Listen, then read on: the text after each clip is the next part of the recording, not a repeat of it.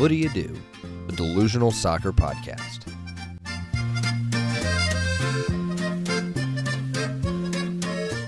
What do you do? A soccer delusion shared by two brothers in close association.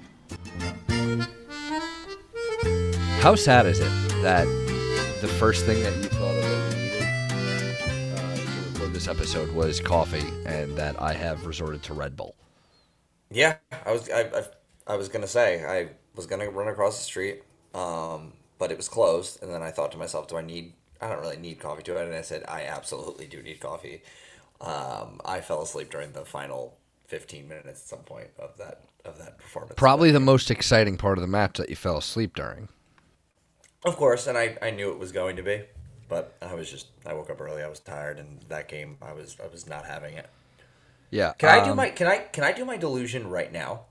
You want to do your delusion now? So I, I, want to do my delusion right now. I want to let you know. I almost texted you today when I was talking to you about recording, and said that we should start to do our delusions at like the beginning of the episode. Well, I mean Um, that makes sense because, like in this case, my delusion is about the first topic we're talking about. Whereas, like normally podcasts, we our podcast episodes, we talk about, you know, we talk about everything, and then we go back, and the delusion's usually about something we have already discussed. So I think you're right. I think that could be something that we should we should do, and I also think we should start formatting. Like, I love the idea of the delusion. You know, obviously that's just the word we use considering the name of the podcast and the form of it. I think it's mostly designed to be, you know, some of our hotter takes, but I think sometimes they don't necessarily need to be hot takes. They can just be this is the idea I want to talk about. This is the delusion I want to focus on this week.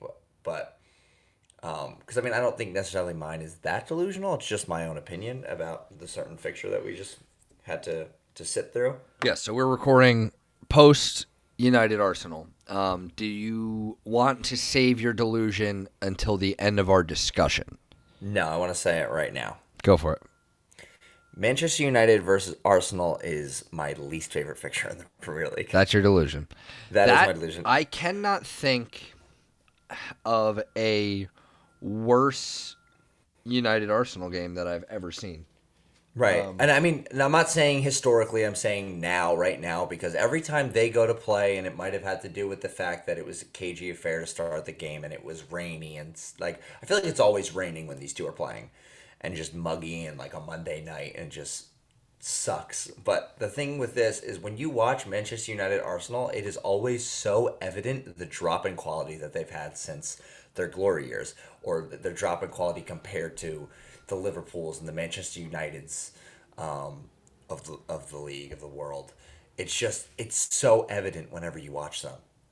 I don't know what it is, but every time it's Manchester United Arsenal, it always is just like wow, the, you can just tell these teams are nowhere near the top. And regardless of how good Arsenal is or her, how bad United is, Arsenal cannot win at Old Trafford. Yeah, it's always close. It's always like a weird like because you you'll have top six matches where okay one team is you know ahead of the other a little bit ahead of the other and they you know it's a big performance where you see like Tottenham uh, beat Liverpool by a lot or Liverpool beat Tottenham by a lot or you know Manchester United beat Chelsea by a lot to start the season or Chelsea will go and they played United a couple years back and you know they they destroyed them. Arsenal did the same thing to to Chelsea. Um, it just doesn't seem to happen with Manchester United and Arsenal. It just it just seems like both teams are really afraid to. It'll it'll like let me describe a Manchester United Arsenal game based on my current memory, and obviously it has to do with this game. It just seems kind of like it's okay. Both are kind of just playing a little cagey, not really going for it, and then all of a sudden, against the run of play, whether it be an error or just a weird fluke goal happens and then the other team has to go for it and then they push for it and it gets a little bit more exciting and then another fluke goal happens and then they tie and they draw that's like that's it That was um I was in California last year for the for this fixture at Old Trafford, right? um i believe so i don't remember the game Yeah, it was honest. it was because they're forgettable It was 2 2. United were terrible. I'm pretty sure it included like Marcos Rojo in the starting 11. Um, and it was just a bad, bad game. Arsenal had gotten a goal after a terrible United uh, defensive mishap. Lacazette, I think, was the goal scorer. Might have been an own goal. Was injured on the play. He gets back up finally after receiving treatment, and the ball is put back in play, and United equalized to make it 2 2. It's also, uh, that was when Rob Holding picked up his injury. So um, it was just really an all around uh, bad performance from both clubs, like you said. Like, it's it's been Even- pretty bad Yeah, recently. even even the even a bad uh, version of the North London Derby um, has the decency to be like, all right, the first half is all one side, and then the second half is all the other side, and they finish two two. Yeah, like it's or just even like even last year's North London Derby at Wembley was that was a shit football match, and it still it still had drama more than this. was that the was that a two 0 Arsenal victory? no, that was one one Aubameyang's uh, missed penalty. Oh right, that was the yeah. So like, there's at least that excitement. There's just nothing in this game. Like you had a Scott McTominay wonder strike before the half, and even if you listen, I went back. Yeah, it took a deflection. it, it was going in no matter what. That was an incredible hit from McTominay. Um, but like you even listen to the, I went back and listened to the commentary because I was doing physical therapy when that was going on. So like I went back, let me listen to the commentary, and you could tell even Arlo White was kind of just surprised that it happened to go in because there was nothing from that game that made you think, okay, something's about to happen. Yeah. Um you know, the last uh the last time that they played at the Emirates last season, I was also on a plane to California. So I don't know what it was about that fixture uh last season that that I needed to be on the West Coast, but I landed and was shocked to see that Arsenal had beaten United. Now that wasn't a bad game. Um but also I did not watch I watched Yeah. extended highlights at the most. Um I'm trying. but think that of- was that was Ole Gunnar Solskjaer's first defeat in the league right. That was it. That as was United's more- manager. So I'm trying to think of like a little bit better there. Yeah, I'm trying to think of football matches that I've been on a plane for.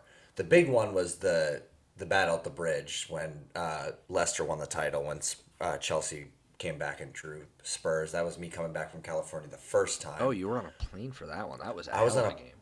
Yeah, um, I forget what the. I know I came back to LA. Um, this past I think it was around Christmas time, or no, no, maybe it might have been it might have been Chelsea Arsenal. Um, I was flying back around May. I can't remember what it was, um, but there was there was another game where I was just you know what it was. I think I landed and then I actually went over to a bar to watch um, Arsenal Chelsea in the Europa League final. But I was home leading up to that game, and I couldn't watch it with you and Nick because I had to fly back to LA, and then I went and watched it on my own. It's LA. It's all. I mean, come on. Um, I'm not. I'm not going to disagree with you at uh at any me- point Give me regarding Sheffield. Give me Sheffield Norwich. Come on, put the, make that the. Give me a three man booth. Sheffield Norwich. I I'll take that. I think so. Let's talk about the very few moments in this game. Now, um, I want to say that it was like the 28th minute or something like that, where Andreas Pereira put a, took a shot, and not only was that the first shot on target, um, that was the first shot, and that is the longest any game in the Premier League has gone this season without a shot being taken. Um, Yeah. But then, so right before the, the half, shocking that Arsenal concede. That never happens. They never they they never concede before half. No. Uh, That's a true. That's a true sign of a team that isn't where it's supposed to be. I, and like when Chelsea had their struggling years, that was always something that happened. They would always give up goals. Like when they when they finished tenth, they would like have games where they were like close with the other side, and then Liverpool, then Coutinho would score for Liverpool, and then Chelsea would lose by three or four goals in the second half. it's like- almost it's almost like um, back in the day when the USA actually qualified for World Cups, and in knockout matches they would concede a goal in the first 15 minutes every single time. And specifically in the 2010 World Cup, they conceded a goal in the first 15 minutes equalized, go to extra time, and then conceded an early goal in extra time. Um, so it's reminiscent of that. But um, the second half, 58th minute, bad giveaway by United. I'm struggling to remember which player it was. It was the the the fill in left back. Axel Um, Axel Tuanzebe. Twanzebe. Nailed Um, it. he gives the ball away. Bukayo Saka finds Aubameyang, who does a little calm little uh, kind of a chip uh, past De Gea. Right. And But it was like, okay, but it's offside. The flag went up, and then if you look at the still image of the referee, that's of that linesman, he cannot see Aubameyang at the time that the ball is played because Harry Maguire is in front of him. in front of him. So, which should tell you everything you need to know. Everything. It- And like considering they're told at the beginning of the season, look, there's new rules. You can't lift your flag up. We're doing VAR. Um, uh, like, don't if you're unsure, just don't lift it up. You have a video referee to help you out. And this- you're unsure. This is the same. wrong. This is the same crew, the same refereeing crew as Maisie plays with her squeak toy. God damn it! Um, this is the same refereeing crew that blew the whistle um, for it was like not in the 90th minute or something like that for an Aston Villa uh, in an Aston Villa game, and a goal was scored and the goal was called back and it w- would have been the winner. Um, right. Bad, so- bad, bad performance from the refs today. Yeah. they missed a handball too, didn't they? The other end. um, they did, and I I mean, mean, it's debatable. Obviously. I mean, know. VAR takes a look at that and they say, okay, that's not clear and obvious. Um, so, but I, I do understand why why they would be why United fans would be upset about that. So, Yeah, Um, I mean, especially because also like you know you have, and look, the players themselves are told at the beginning of the season, do not pay attention to the linesman. If he puts his flag up, don't. Uh, there was no whistle blown. It's still Just played let to his the call, whistle. as People say, but again, it's a habit that they have to get rid of, and it's hard for them, and you kind of feel for them a little bit because Ashley Young and it looks like David De Gea may have like maybe not given hundred percent on that that goal because they see the flag go up and it's something you have to get used to. But again, they are told that at the beginning of the season, so that goal has to stand. And I mean, one one, I think it was pretty even anyway. I don't think you could say any team deserved to win. Um, Arsenal is a team that probably would be going into this game. If you say, okay, which team would be happier with a draw? It has to be Arsenal going to Old Trafford, getting a point. But just watching the quality of that game, I think both teams need to just be disappointed and in given the context of what that game was and how poor in the quality it was. Like, I don't know how you can try and say, "Oh yeah, we got a point out." Like, I mean, obviously, you you know, you move forward and work uh, way work your way through the season and try and improve, but just the quality of that game is just something both these teams really need to work on. It just was it was not up to par. No, and it this this result is pretty much exactly what I would expect. I did not expect this to be like an end-to-end thrilling game. I expected it to be a goddamn snooze fest, and Yeah. that's exactly what it was. Um, right. Now, the last time I think that an Arsenal United game was really all that exciting was probably back in 2017 when I was living in DC and United win 3 1, I believe, at the Emirates. Uh, Um, now you were at Lucky Bar, correct? yeah. Yeah. The guy yelled it. The guy yelled in your face or whatever. Yeah, they were scored saying, they scored early "Ah, and the guy like Cantona. Ooh, ah, Cantona. Yeah, like, like, please stop. Um, and the the guy like it's me and Sal and a couple other Arsenal fans. This place is packed because um, it Lucky Bar is a supporters bar for Arsenal, United, and City, but they always show pretty much every Premier League match, every Champions League match, and whatnot. So this place is packed. It's filled with Arsenal and United supporters, and we're sitting down, and they score, and it's not like we do anything. Like we're not, do, we're not doing. This guy comes over and like celebrates in all of our faces, and the look on Sal's face. Sal really likes to restrain himself. But if the opportunity is going to present itself for confrontation, Sal's not going to back down. And Sal did not want to back down here, and luckily the guy stepped away at the right time. Oh, he probably he probably did he did he like step away with a look on his face as if he noticed that Sal was No, because sin we were sitting, he was standing, and it got to the point that Sal was about to start to move his way. Um, okay. I think if Sal was more of a diehard uh, supporter, uh, you know, like if he was, I mean, at that point, that was probably the peak of his support because we were going out and watching those games every weekend during the worst period of time we could have been doing that.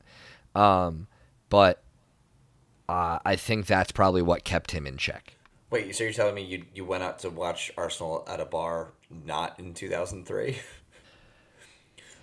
not in 2002, not like not there. Is that what Fuck you. Yeah, pretty much, man. That's what I'm saying. Let's uh let's move on Pardon- because I don't want it. I'm, Pardon I'm falling asleep. French. I am falling asleep. Shotgun the Red Bull that you just opened. I can't shotgun it, man. I'll just tip it all out. Um, let's move on. Sheffield United nil, Liverpool one at Bramall Lane in Sheffield. Sheffield came close here. They did. They It's a, did- a Dean Henderson mistake in the 70th minute. Georginio Wijnaldum gets the goal, but this should have been honors even at uh, at Sheffield. And Jurgen Klopp even said in the post match that they would have they would have taken a draw. He knew that's after this performance, that's what they deserved. Sheffield United are they're performing incredibly um, so far this season. They are currently in 12th place uh, on eight points. And it's weird because they, uh, last week when they beat Everton, their manager, uh, Chris Wilder, said that, yeah, this is probably our worst performance of the season. yeah. And that doesn't matter. It's one of their two wins. Um, you know, they had that comeback to 2 2 against Chelsea at the bridge. Um, a couple weeks ago, they did lose to Southampton, but played pretty well. Um, Wilder's comments after this game were, uh, you know, were a little bit weird. I don't know that he had to come out and say, but he was, he was like, "I'm not gonna." Henderson knows I'm not gonna go put my arm around him. We have to be better. Um, we made mistakes that made us lose this game. Um, but at that point, uh, no one knows that more than Dean Henderson in this in this situation. Yeah. Um, I mean, you have to. Th- those are those are um, tough games to lose, especially when you're, you know, so close against a team like Liverpool, who is running away right now with with the league. I wouldn't say running away. They're they're five points ahead. They haven't lost a game. Um, so to come that close, They haven't dropped have, a point now. They haven't dropped a That point. that I mean, that would have been huge had Sheffield United been the first team to take points off of Liverpool this season. Right, especially with you know City, the City playing pretty well. You know, beating Watford recently eight 0 Like they're they have a statement of intent that they're not going to just fall away and let Liverpool run away with it. So that would have been a big, a big game for them to drop, especially considering it's one they're expected to get all three points every time. Um, but that's the type of that that that's the type of games that you know champions win, even if it's through luck. Um, there's gonna be games where Liverpool go and they beat a top six side by three or four goals. That's a that's a very that's a championship style win. Um, but then there's also these one 0 victories against like newly promoted sides where it's just not going your way, and then you get a lucky break or you you know get a little piece of quality and and you and you pull through. Um, I mean, Liverpool are are looking like looking like champions right now. Now, Liverpool's uh, next three fixtures, they've got uh, they'll play three league matches in October, um, and they're three tough ones. Do you think they come away with all three points in these three matches? They host Leicester City uh, next weekend.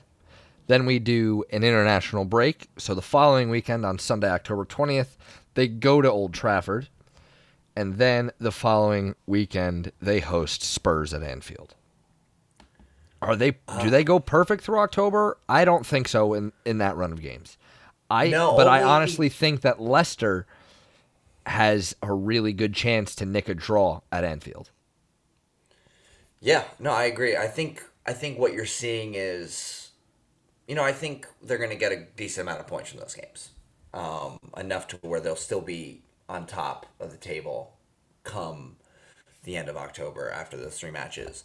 But I think when you see these close calls, sometimes they, you know, creeps in. You have, uh, you know, you have that close. You, they took the lead on Chelsea, but then Chelsea that second half outperformed Liverpool and really made um, a push to try and tie that game up at the end. And then they have this game where they almost beat Liverpool. So that that tends to happen, especially when you're on a winning streak, where they're they're in the top three in terms of historical uh, winning streaks in the Premier League, which is insane. That was- 16 wins in a row. so like you know they're getting to the end of it because obviously they're not going to win every single game. They're getting to the end of this run where you know the pressure starts to build, and you know finally there's going to be one game. And I think when they drop points, it'll be good because then they can bounce back and restart and just uh, focus on that.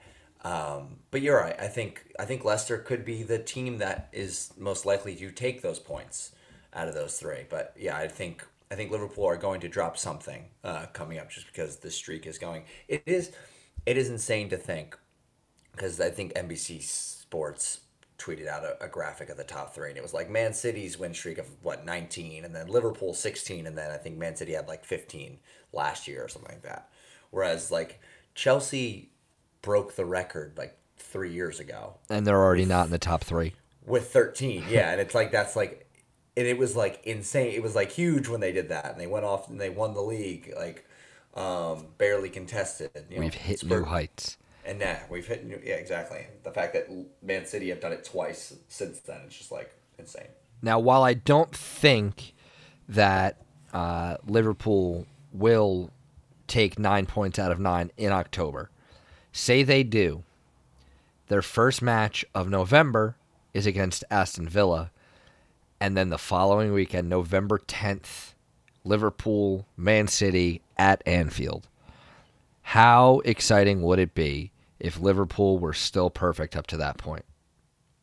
it, it'd be big and you know it, i think that could be the point it would be interesting to see where where city's at but again we said like the quality has just raised um, the fact that you're thinking if they're if they're still perfect through that month um, and we're still and city have a good run too and we're still looking at it like this hasn't this like one of the best starts to a premier league if not the best start to a premier league season ever yet the it's not the season isn't over. Like there's still Yeah. so much to play for, which is kind of insane. And you know that of course if they hit that point, they would have the record for most consecutive wins in the Premier League.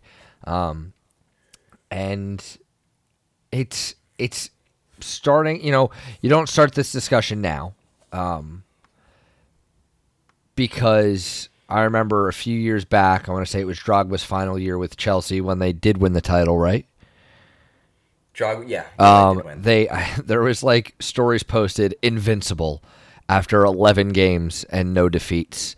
Um, but as far as I can see, if teams don't learn to break down Liverpool, learn to keep them out in a way that Sheffield United uh, maybe did, if people don't learn from that and really start to trouble this team, we may be having that discussion come December. We may be thinking, okay, they haven't lost a match yet. Let's see. Let's see how long they can ride this. Now, I think in this day and age, fixture congestion is a little bit tough, especially considering they will be competing in the Club World Cup, um, which is a different format, I believe, this year. So I don't really know. I, I admittedly do not know what that's going to be like. But they have a stretch in December, Thursday, December 26th. They go to Leicester on Boxing Day. Then two days later, on Saturday, the 28th, they host Wolves.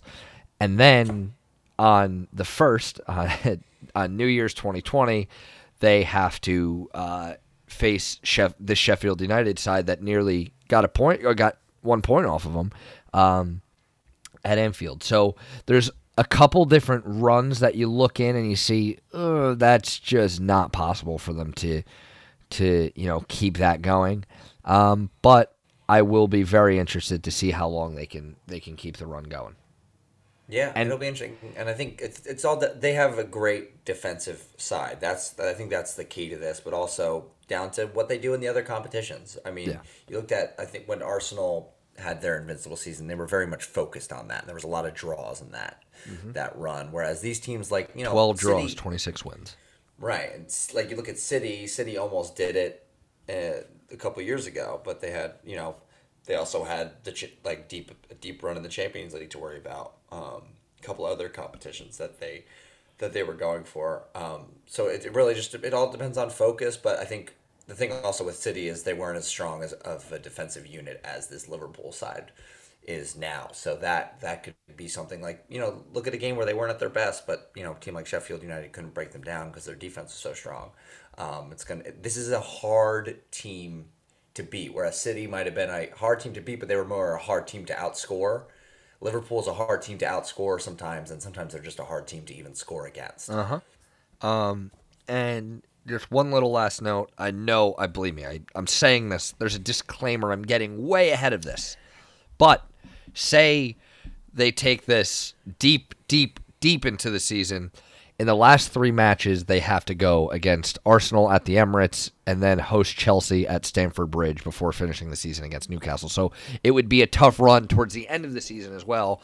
And you have to take into consideration some teams have you know if if at that point a title is clinched you know your play drops a little bit um and Yeah. you have to take into account champions league and how far the run goes there And make no mistake, Newcastle will be newcastle fighting for survival most likely at that point. do you think they'll still it. be alive I, who knows? Well, well, I mean, that's obviously what we're going to be talking about next. But yeah uh leicester have a real shot at the top four nice segue. especially Amazing segue. especially after uh, you know the the pretty pretty average starts to the season at best for uh, Manchester United, Arsenal, and Tottenham Hotspur. And I guess I mean Chelsea won this week, so I don't I don't want to be too harsh. Yeah, we'll But- to- I mean, they're going through growing pains. So it's, they're Chelsea are a weird team to even gauge at this point. Yes, and every time you talk about Chelsea, you always have to think, eh, yeah, well, they had the transfer ban, and no one really else had, no one else really had to deal with that. But um, this Leicester team, without uh, James Maddison in the squad, beat Newcastle United five 0 Now, of course, only one of those five goals came before Isaac Hayden received a red card in the 43rd minute. Uh, Ricardo Pereira scored the first goal. Jamie Vardy gets two. Paul Dummett scores an own goal, and Wilfred Ndidi with a 90th minute goal to really put put the emphasis on that game. Um, once Vardy scored in the 54th, you're like, this is not going to end well for Newcastle. Not that it's, oh, they're not going to get points. We knew they were, weren't getting points, but this is going to get ugly. It, 54th Vardy, 57th own goal, 64th Vardy. Like that was that was a, a horrid 10 minutes uh, for Newcastle United. But all the credit in the world to Brendan Rodgers. The only team that has picked up, the only two teams that have picked up more points uh, since Rodgers was appointed at Leicester are City and Liverpool. Yeah, it goes the same for this season. They're in third place, right? You know, only two points behind City. Um, and they've looked great. I mean, there's been there's been some bumps in the road, but like you look at back at their game against Chelsea, Chelsea completely dominated them in the first twenty minutes of their game, but the rest of that game was all Leicester, and it was at Stamford Bridge. They got a draw, and it wasn't like one. Now you're looking at the table and looking at how they're performing, and it wasn't like oh Chelsea were just not on their day because Chelsea were they just weren't clinical enough, but Leicester are uh, a tough team to play against. Um, they're a very solid side. They're exciting side.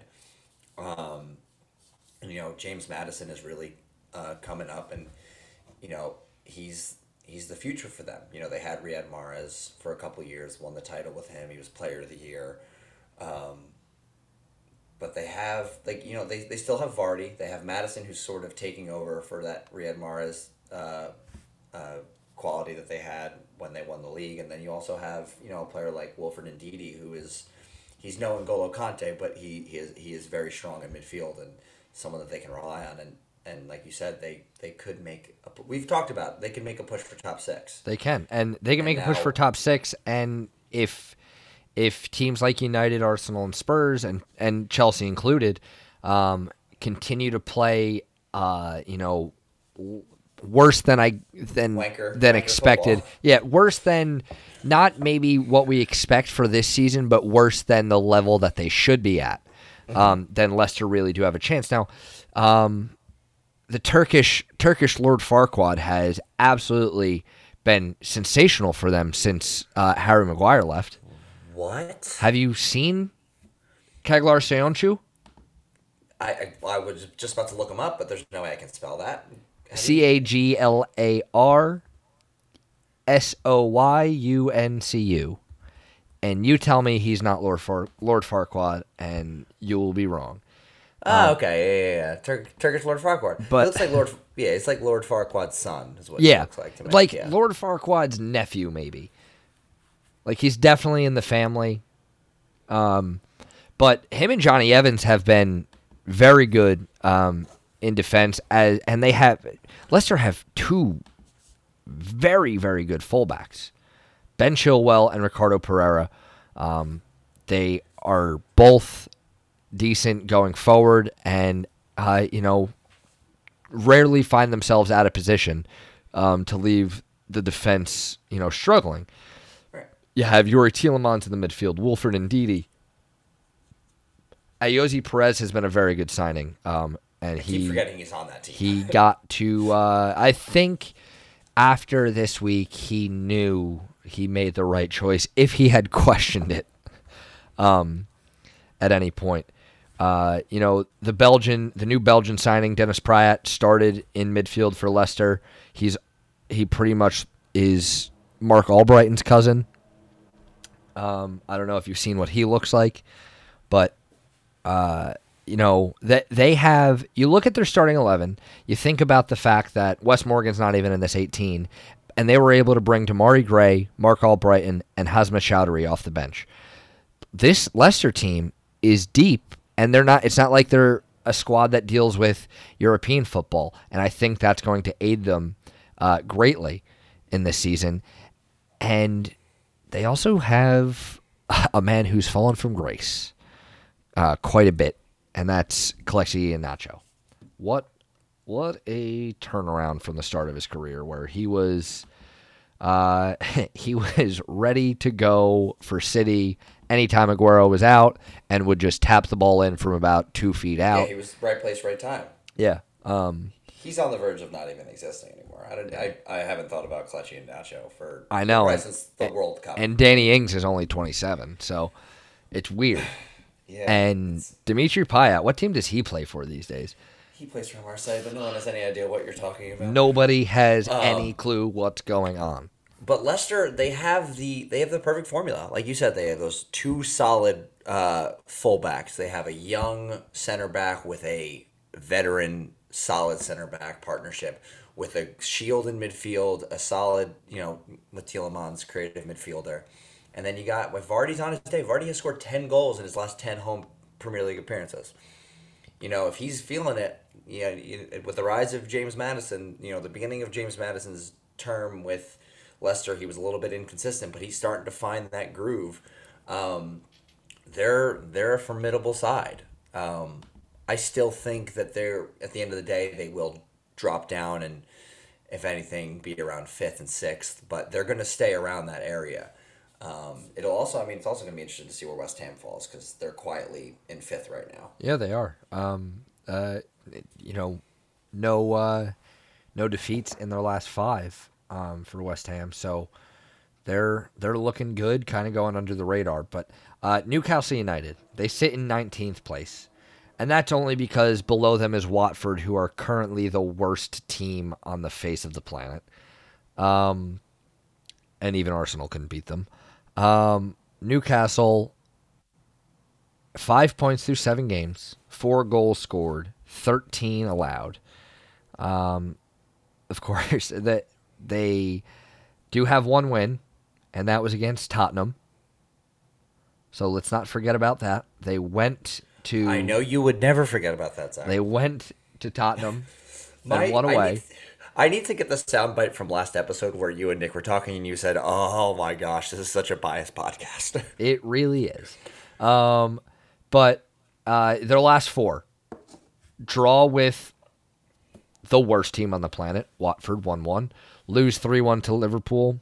All right, not not unexpected. Draw nil nil with Brighton, which I didn't watch that game, nor did I watch the highlights, but I can't imagine it was that that exciting. Probably more exciting than Arsenal United. And then the five What 0 isn't? defeat Again, what isn't? What isn't? the five 0 defeat to uh, to Leicester, and they go up against Manchester United next week. Can you imagine if Manchester United lose that game?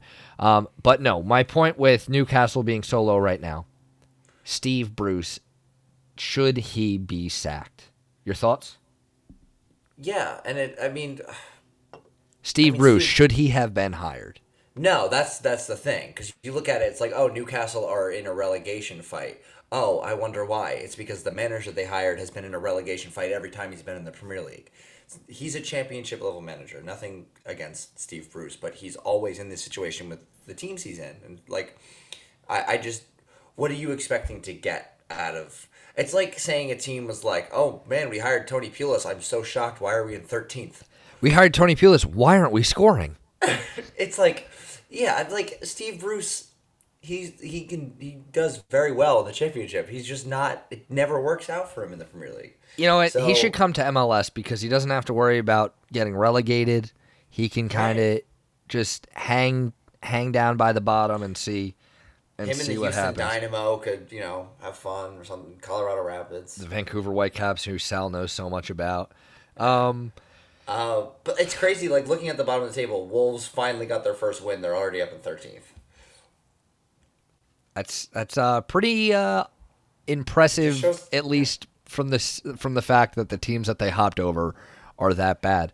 Um, they hopped over two teams that have two wins do you remember when? Three uh, teams that you have remember two when wins. Newcastle had Rafa Benitez? yeah where's he at now Uh, nowhere. since he's no his is he- contract just ended. They didn't give him the assurances he wanted as far as adding players to the squad. Um, if he wasn't in charge, say Steve Bruce took charge of this team two years ago when Benitez did, this team was already this team would already be back down in the championship. no It's that simple. Um, Rafa Benitez has been or was incredible for this Newcastle team. Had them well organized, especially in midfield and defense. Um, you know they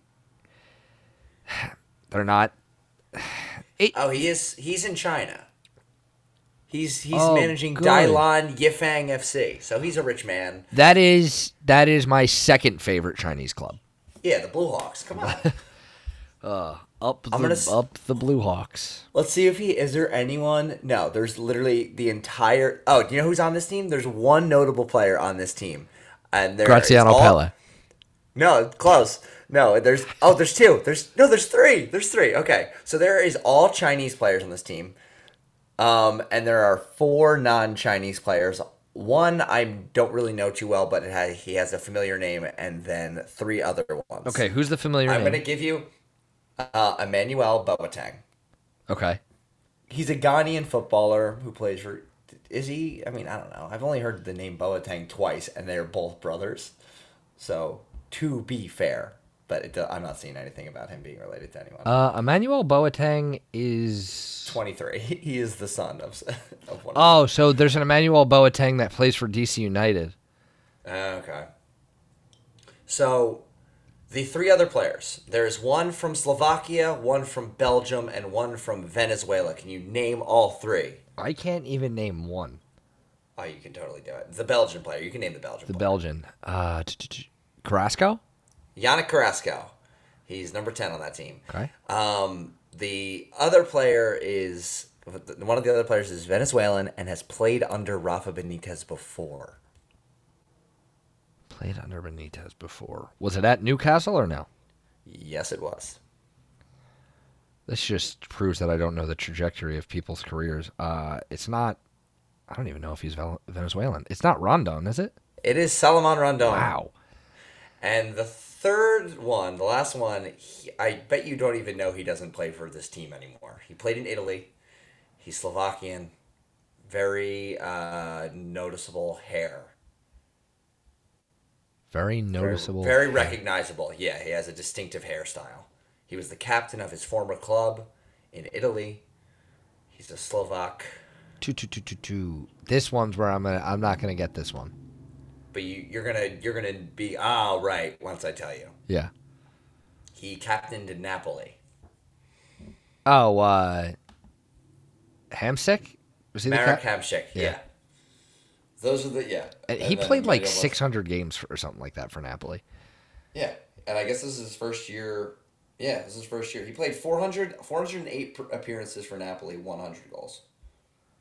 Quite, quite the career. Quite the career Yeah. for for him. Yeah, you're right. You nailed that. That he does have uh, noticeable hair, It has a noticeable hair, and, and and I did not know he was no longer in Italy.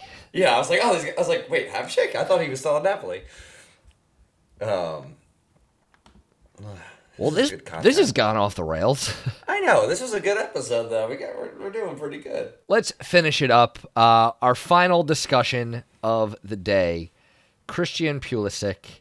Why is he not playing? And for this, we're bringing in Frank Lampard. No, uh, Jared, what's going on here? Um, I think there's a little. I think he should be playing. Let me just start that off by, um, you know, especially based on the last performance I tweeted out. Like just looking, you know, Willian ended up getting a goal. Pedro and Willian both started, which I didn't think we'd see this season. Um, but I think watching the first half from Chelsea, it was kind of like this should be the game where Lampard looks at this and says, "This is." This is the old guard. It's time to bring in the new guard. You know, he brought in Hudson Odoi in the second half, which was the right move, which I wanted. Um, he made. I'm trying to think of the substitutions he made. Uh, He Kovacic came in as did Kovacic for Batshuayi. Barkley. Th- thank goodness. I think the terms of the substitutions yesterday, why or this the other day was why Pulisic didn't come in was honestly Lampard made too many mistakes picking his starting eleven. Barkley should not have been playing, so you had to get him off because he was bad. Um, Willian wasn't. No, but Willian Pedro wasn't great. Willian and Pedro have been frustrating. Uh, so one of them had to come off, but of course, Lampard made two mistakes in picking his wingers, I think, um, or at least one. You know, obviously Hudson Odoi is coming back from injury, so you don't necessarily want to start him, but you have Pulisic there that can start. So Hudson Odoi comes on, he needs those minutes. So he's got to come in before Pulisic because he needs to get match. He needs to get to match match fitness levels. So that's very important. And then you know it's just about whether or not you want to you know, put in another winger, make another winger substitution, or do you change the striker, get Tammy some rest? So I, I wasn't too shocked. I thought I would have liked to see Pulisic yesterday, uh, the other day, but I think it's mostly down to the fact that there were too many changes to be made with that team because they didn't look that great in the first half. Now, a couple games before, Chelsea had been dealing a lot with injuries. So, like, I think the one game they subbed off two defenders. Emerson came off, and then Christensen came off in the first half. Okay. So once that happens, you have one substitution. So, and I think it was a striking. It was a striker uh, that they brought on. So, and then the other day, I think they there was another substitution or some sort of maybe yellow card situation that they had to deal with, and that's kind of why. It, it's the past, I think the two games before last week was kind of like injuries sort of affecting substitutions, but I do think he needs to be playing more. Um, I think Frank is. I think Lampard is just trying to, uh, you know, sort of slowly bring him in and get him used to, you know, life in London. used to- Slowly bringing him in by not bringing him in. Bringing him in is a uh, definitely an interesting tactic. Well, what I'm saying is the past three weeks there was certain scenarios. I thought he should have come in maybe this past week, but the two before that, I understand why he didn't. Um, but yeah, it was it's it's kind of weird. You know, he he left international duty early and then didn't play in the next three games. Um, I really thought I was going to see him against Liverpool, considering how well he played against Liverpool in the Super Cup. Um, but again, you know, he could start against Lille, and then you know that's that's a solid start. I mean, he's, he's he has Champions League experience. It's so weird because I remember the concern with him coming in is at Chelsea is youth players don't get a chance, and now it's like he's not playing because there's so many promising youth players at Chelsea that are playing. You have Mason Mount ahead of him right now. Hudson Odoi is ahead of him right now. Um, and then I guess Frank wants to have the senior players in there, but I really think as time goes on, he he's, he has to be above Willian and Pedro. Okay. I think there's no question about that. Um, I think this next run of five games is going to be big for how his season turns out because you've got Southampton away, home to Newcastle, away at Burnley, away at Watford, and then home a London derby against Crystal Palace on November the 9th before an international break where you come back and play City. Um, in those five games, Pulisic will hope to be starting, I mean, at a bare minimum of one of those matches, if not more. Um, but he needs to be featuring in, in three or four of those matches at least to make sure that he's not to a point where he's becoming so unhappy that it shows on the pitch and that he gets even less playing time because when he is used, he's not effective. Yeah. No, I, I think he's had, I think he has a good attitude. I mean, obviously, there was an article that came out, or he was he talked to someone and said, "I'm very frustrated," um, and that was just it. Pule's like, "I'm very frustrated," was what was posted. That was the headline, but it was really like, "I'm very frustrated. You know, I want to be playing, but I'm going to keep working. I'm going to keep working to get onto the pitch." So I think he has a really good attitude about it at the moment. I just, I mean, I think you look at it, you look at compared to Pedro and Willian, they have more of the experience, but they're they're getting up there in years, and they can be frustrating and unclinical. And I think you have a better. It's better for the future of the club if he play if you're playing Pulisic. Because I think their level of quality at their state this stage in all of their careers, he's pretty level with those guys, if not higher.